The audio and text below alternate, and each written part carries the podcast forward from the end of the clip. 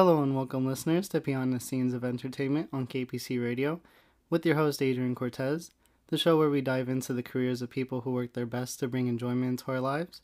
There are many forms of entertainment, and today we'll be discussing the career that goes into the fascinating world of visual effects. Have you ever wondered how movies and shows can create these worlds and scenes that seem so realistic? That's all thanks to visual effects artists, as it is one of the, one of the most important jobs in order to make these scenes and worlds to really grab the attention of viewers for the how realistic or imaginative the visual effects are. For our guest today, we have visual effects artist Sevan Najarian, who is also founder of Midnight Kid Studios and does some animation as well.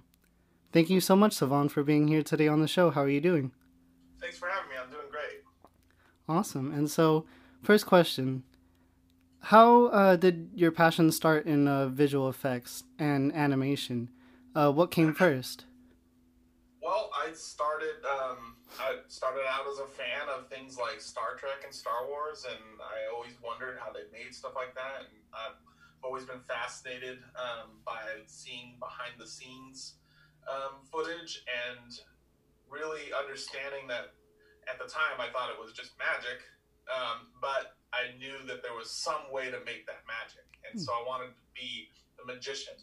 And so I was started to mess around with cameras and computers and things like that, and um, I didn't know I was going to be a visual effects artist or an animator. I thought I was just going to be messing around with a VHS camera and and computers and stuff, and it just became a my hobby became a career, and uh, so I started off um, just uh, messing around with like uh, uh, what was it, Microsoft Paint or something old on, on Windows 3.1, and I made my own little um, animation where uh, where a uh, couple of aliens beam onto the surface of a planet and then destroy Earth or something like that. um, and I didn't know at the time that I was actually animating frame by frame. Yeah.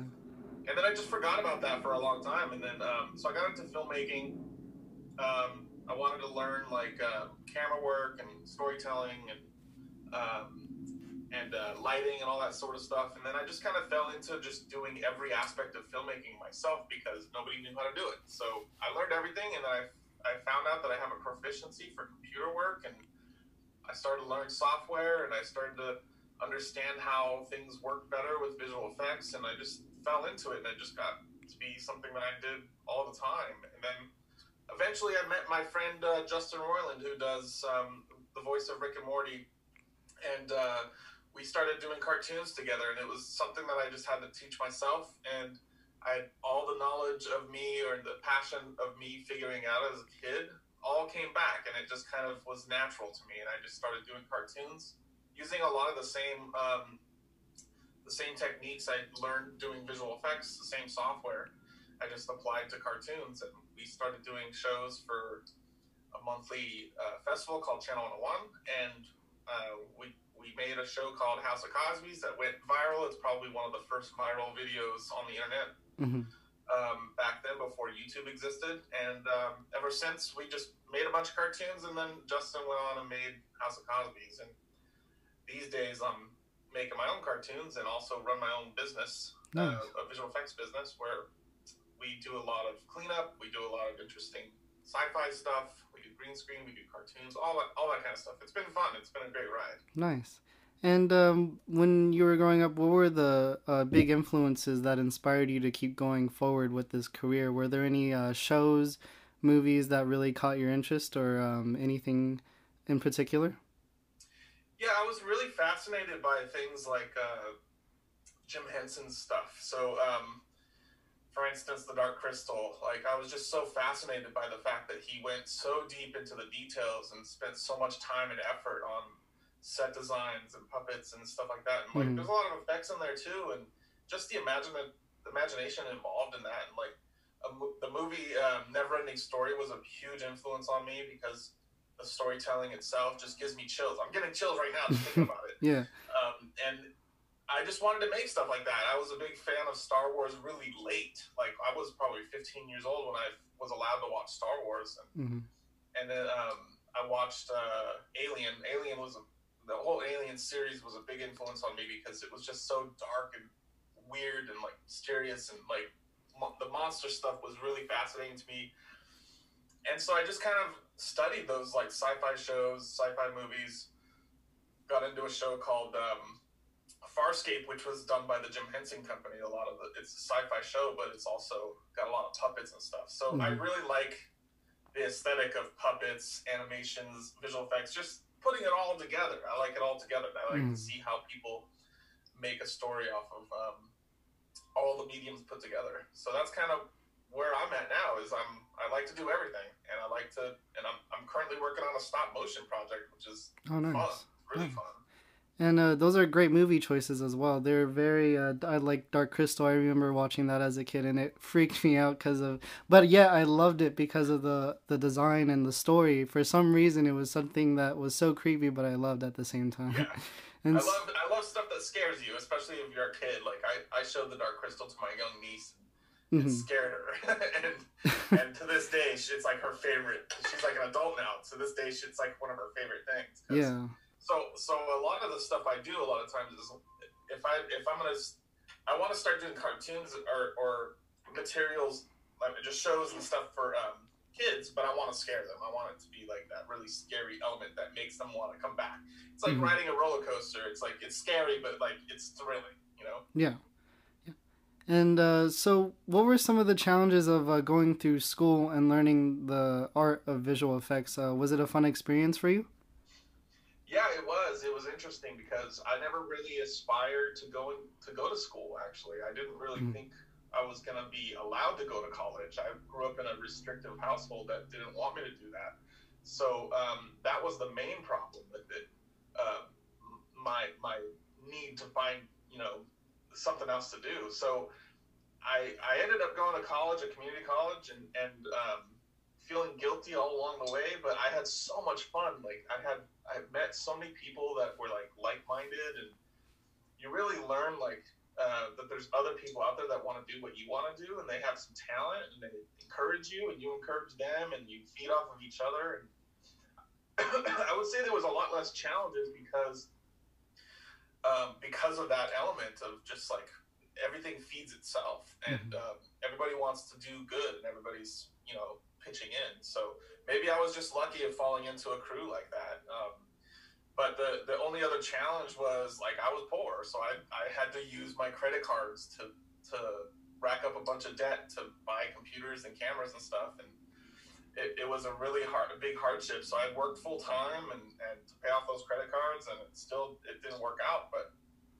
um, eventually, like I, it's like me paying for my education through credit cards. So um, that was a big challenge, the money aspect. But but I I won't change it for the world because it was just such a huge learning experience. Like I really learned how to do everything I do now back in college. Um, Mm. And then it just kind of set me on this pace of like teaching myself um, for all the stuff I do today. Nice, and it, it's cool that you found the right people too. It, I know it's definitely hard trying to find people in classes and everything to know if they're interested in what you are interested in as well, and then trying to work together and making something. But it's great that it, happened like that. And so, uh, could you tell us about um, Channel 101? And was it uh, one of the things that, or was it uh, something that you did a lot of your work to show in the industry? Yeah, Channel 101 is a monthly festival, so they so it's set up just like a microcosm of Hollywood. So if you if, what you do is you submit a pilot episode under five minutes of an of a show, um, and then the panel watches it and they either pick it up or they reject it, and um, and then every month a live audience gets to watch all the um, all the uh, the new five pilots and the five returning shows each month and they get to vote. So the audience votes for who they want to see come back. So every month, the top five vote getters get to make their next episode. So it's kind of like the audience either continues your show or cancels it instead of the network. Mhm. Um, so we started submitting submitting back in 2003, something like that. It's all, it was only around for a couple of years. 2003, and then um, and we just fell into a group of people again.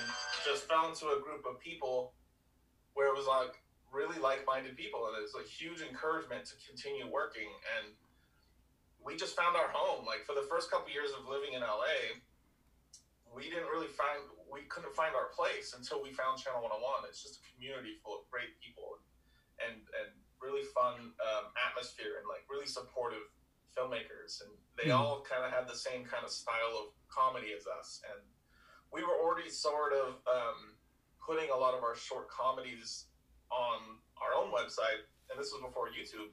Mm. So we were getting a lot of traction of people just coming to our website and checking it out. But then we saw a Channel 101, which was doing almost exactly the same as us. And other people like The Lonely Island, who was like Andy Samberg from SNL, was doing the same thing. They had their own website.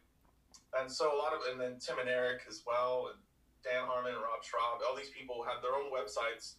But also, Channel 101 was a hub of like creative people doing pretty much the same thing. So I feel like we fit in so well there. Mm. And over the course of like 15 years, I I worked on so many different things, and that was really my film school was practical uh, experience working on my own projects, figuring out how to work with people, um, how how to meld with people, how to write with people, how to do all these different things, and and from there, just kind of built my career. And, nice. and I, I can't I couldn't have done what I did without Channel 101. It's it's a mm. huge part of my life.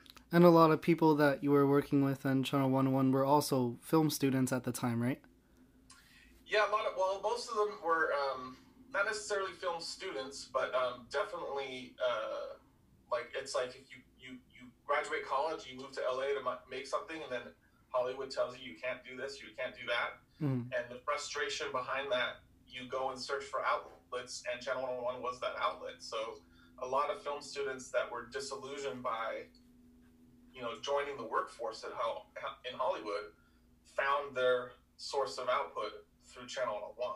And uh, I don't, uh, it's, I feel like it's a lot harder these days because, or, or it's, it's not harder because YouTube is now around, so you don't really need to to be connected anymore. You yeah. just post your stuff on YouTube, and if you can get a following, then mm-hmm. you possibly make a career through that. But this is a time when that none of that happened, so it was really, really difficult to find. We just really were lucky to stumble upon it. Yeah, and this is definitely yeah when uh, YouTube was not as popular as it is today, where if you put up a video of just one thing and it goes viral, it gets like a million views nowadays.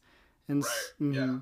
And so like viral videos back in the day were like five, ten thousand views, mm-hmm. or maybe I think House of Cosby's was up to like a couple hundred thousand views back in 2006. Yeah. And so it's definitely changed so much till now. And so, um, uh, what types of films? Uh, and then uh, I know we talked about how you like talking about scary films and uh, that. Uh, what types of films do you personally like making um, at the time when you started? Uh, did you like making a lot of funny stuff? Did you like making a lot of uh, serious stuff? What kind of was it? Yeah, I started off thinking I was a very serious filmmaker, mm-hmm. um, and uh, uh, I sort of transitioned into comedy, like um, because all my friends were comedians and they were all funny people. So I was it was more about supporting what they wanted to do, and I didn't necessarily want to do cartoons, but or, or uh, comedy stuff, but eventually that was what I became good at, and now I just feel like that's all I want to make. Because mm-hmm. um, I don't want to be that serious person, and like I it would have been cool to be like a dramatic director uh, and writer, but I feel like my strength now is comedy because I've done so much of it, and I just love it. And even even now, I think I'm writing a lot of serious stuff, but there's always comedy in it, even mm-hmm. if it's just dark comedy, which is my favorite. Mm-hmm. Um, it really is my genre now. So any kind of any kind of other style of movie I want to make or TV show, it's always going to have comedy in it, even if it's supposed to be serious. It's going to have comedy in it. So that's yeah. that's sort of my thing now. Yeah, and so um, I know you did also a lot of or some acting for a little episode or a show called uh, uh, Messy.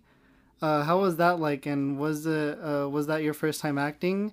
And uh, were there films prior to this that you've done acting with?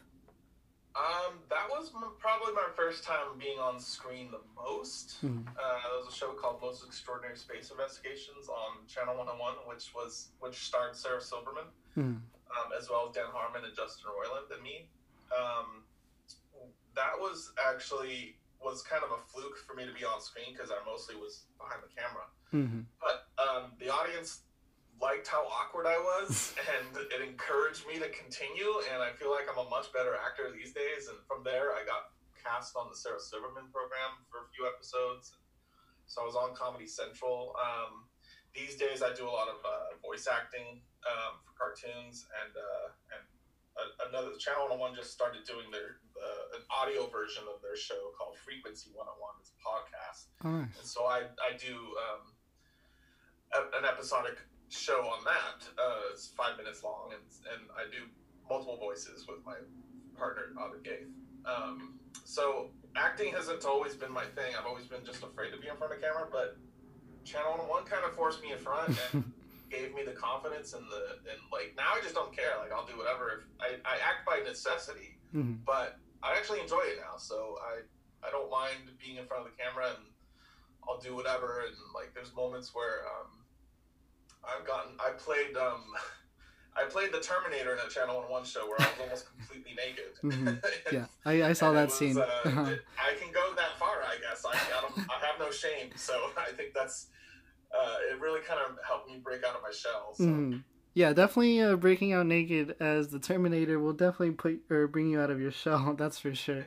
Yeah. And so, um, could you tell us the differences between working with uh, animated films and uh, with and working with uh, films with dealing with uh, actors and everything?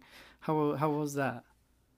Yeah, animated films are a whole different an- animal. So I feel like there's a lot more control when it comes to making a cartoon because uh, usually uh, people don't expect it to be done super quick. So you have a lot of time to really shape it, and and there's a lot easier to hide mistakes with um, audio editing. So you really get what you want with an actor because you can splice so many things together, t- Mm. different takes together that you can't do in a live action thing. So it doesn't take any rehearsal time either. You just re- you really just get some good voice actors and you knock it out in a couple hours and you're done. So Mhm. it's it's for me it seems like it's a lot more control doing cartoon work. Um, live action's really fun when you have the vision thought out and you rehearse and you don't waste a lot of time. These days, I feel like a lot of time gets wasted um, on sets, but you know, when you get in the rhythm of doing it, you you you figure out um, you figure out how to do it efficiently, and, Mhm. and it's fun. And I miss it. And I haven't done live action stuff in a long time. Mhm. I'm stuck behind a computer these days, but um, that actually works out better for you know coronavirus shutdown stuff. Yeah. So um, I've basically been built to work during this time. So uh, for now, I'm okay doing cartoons. Yeah. And you said you're doing a stop motion project. Yeah, I'm working. I'm a I'm a producer for the company Starburns Industries, which is the company that first um, made uh, House uh, first made uh, Rick and Morty Mhm. and a bunch of other things. Um, and they're doing uh, just like a little quick. I don't know how long it is, five minutes or something. It's a little stop motion thing um, Yeah. by the creator Dino Stamatopoulos, and he, it's just it's for sci-fi. Um, it hasn't been released yet, but it's for the Sci-Fi Network. So Okay, nice. it's interesting because it's um, we're doing it's we're doing a lot of just cleanup work and putting foreground elements on backgrounds and just like making it all look nice. Um, it's interesting to see how stop motion stuff gets shot in pieces and we have to put, put all the pieces together. Mhm. Um, it's it's not something you really understand watching stop motion because it looks like it's all done in camera, but a lot of it is pieced together and we we're the ones that put those things together. Mhm.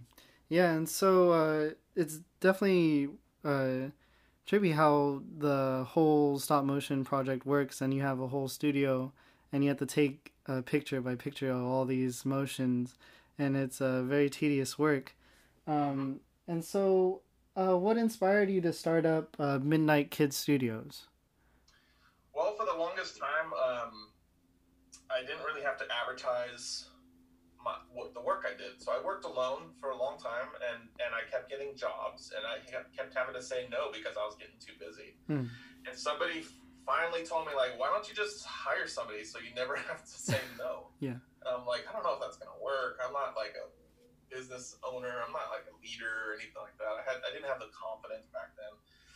But I took her advice maybe a year later, and and um, I started to hire people um, and, and kind of spread the work around a little bit more. And it worked so well that I formed a company and I decided to do it legitimately. And and um, and ever since, like I'm I've become that leader I thought I wasn't, and I've become um, the business owner that I thought I wasn't. And my in my sense of I thought I was just an artist, and I thought I was just like a nerdy guy that couldn't talk to people. But like, I'm not that. I'm I'm a lot more than that. And it, and Mm-hmm. forming the business is one, one of the best things I've ever done because it kind of opened up the world of assets that are available to me now. So like, I have people that know how to do all kinds of great things that work for me and work with me, Mhm. and and I'm so that opens up every opportunity for me to make a cartoon on my own, not, not on my own. Um, I can get help, you know, and and there's a little bit of money there now too, so I can pay people and I can provide jobs, and it's just great. It's I'm building a community and a culture, and, and it's been really great for me because I'm not a very social person, and this is like forcing me to be social in a work context, and, Mhm. and that's where I get most of my um, most of my interaction with people, and it's been so it's been great. Um, best thing I've ever done. Nice. And so, um, uh, after getting some experience in the film industry, uh, were there any animated cartoon shows or TV uh, or short films that stuck with you?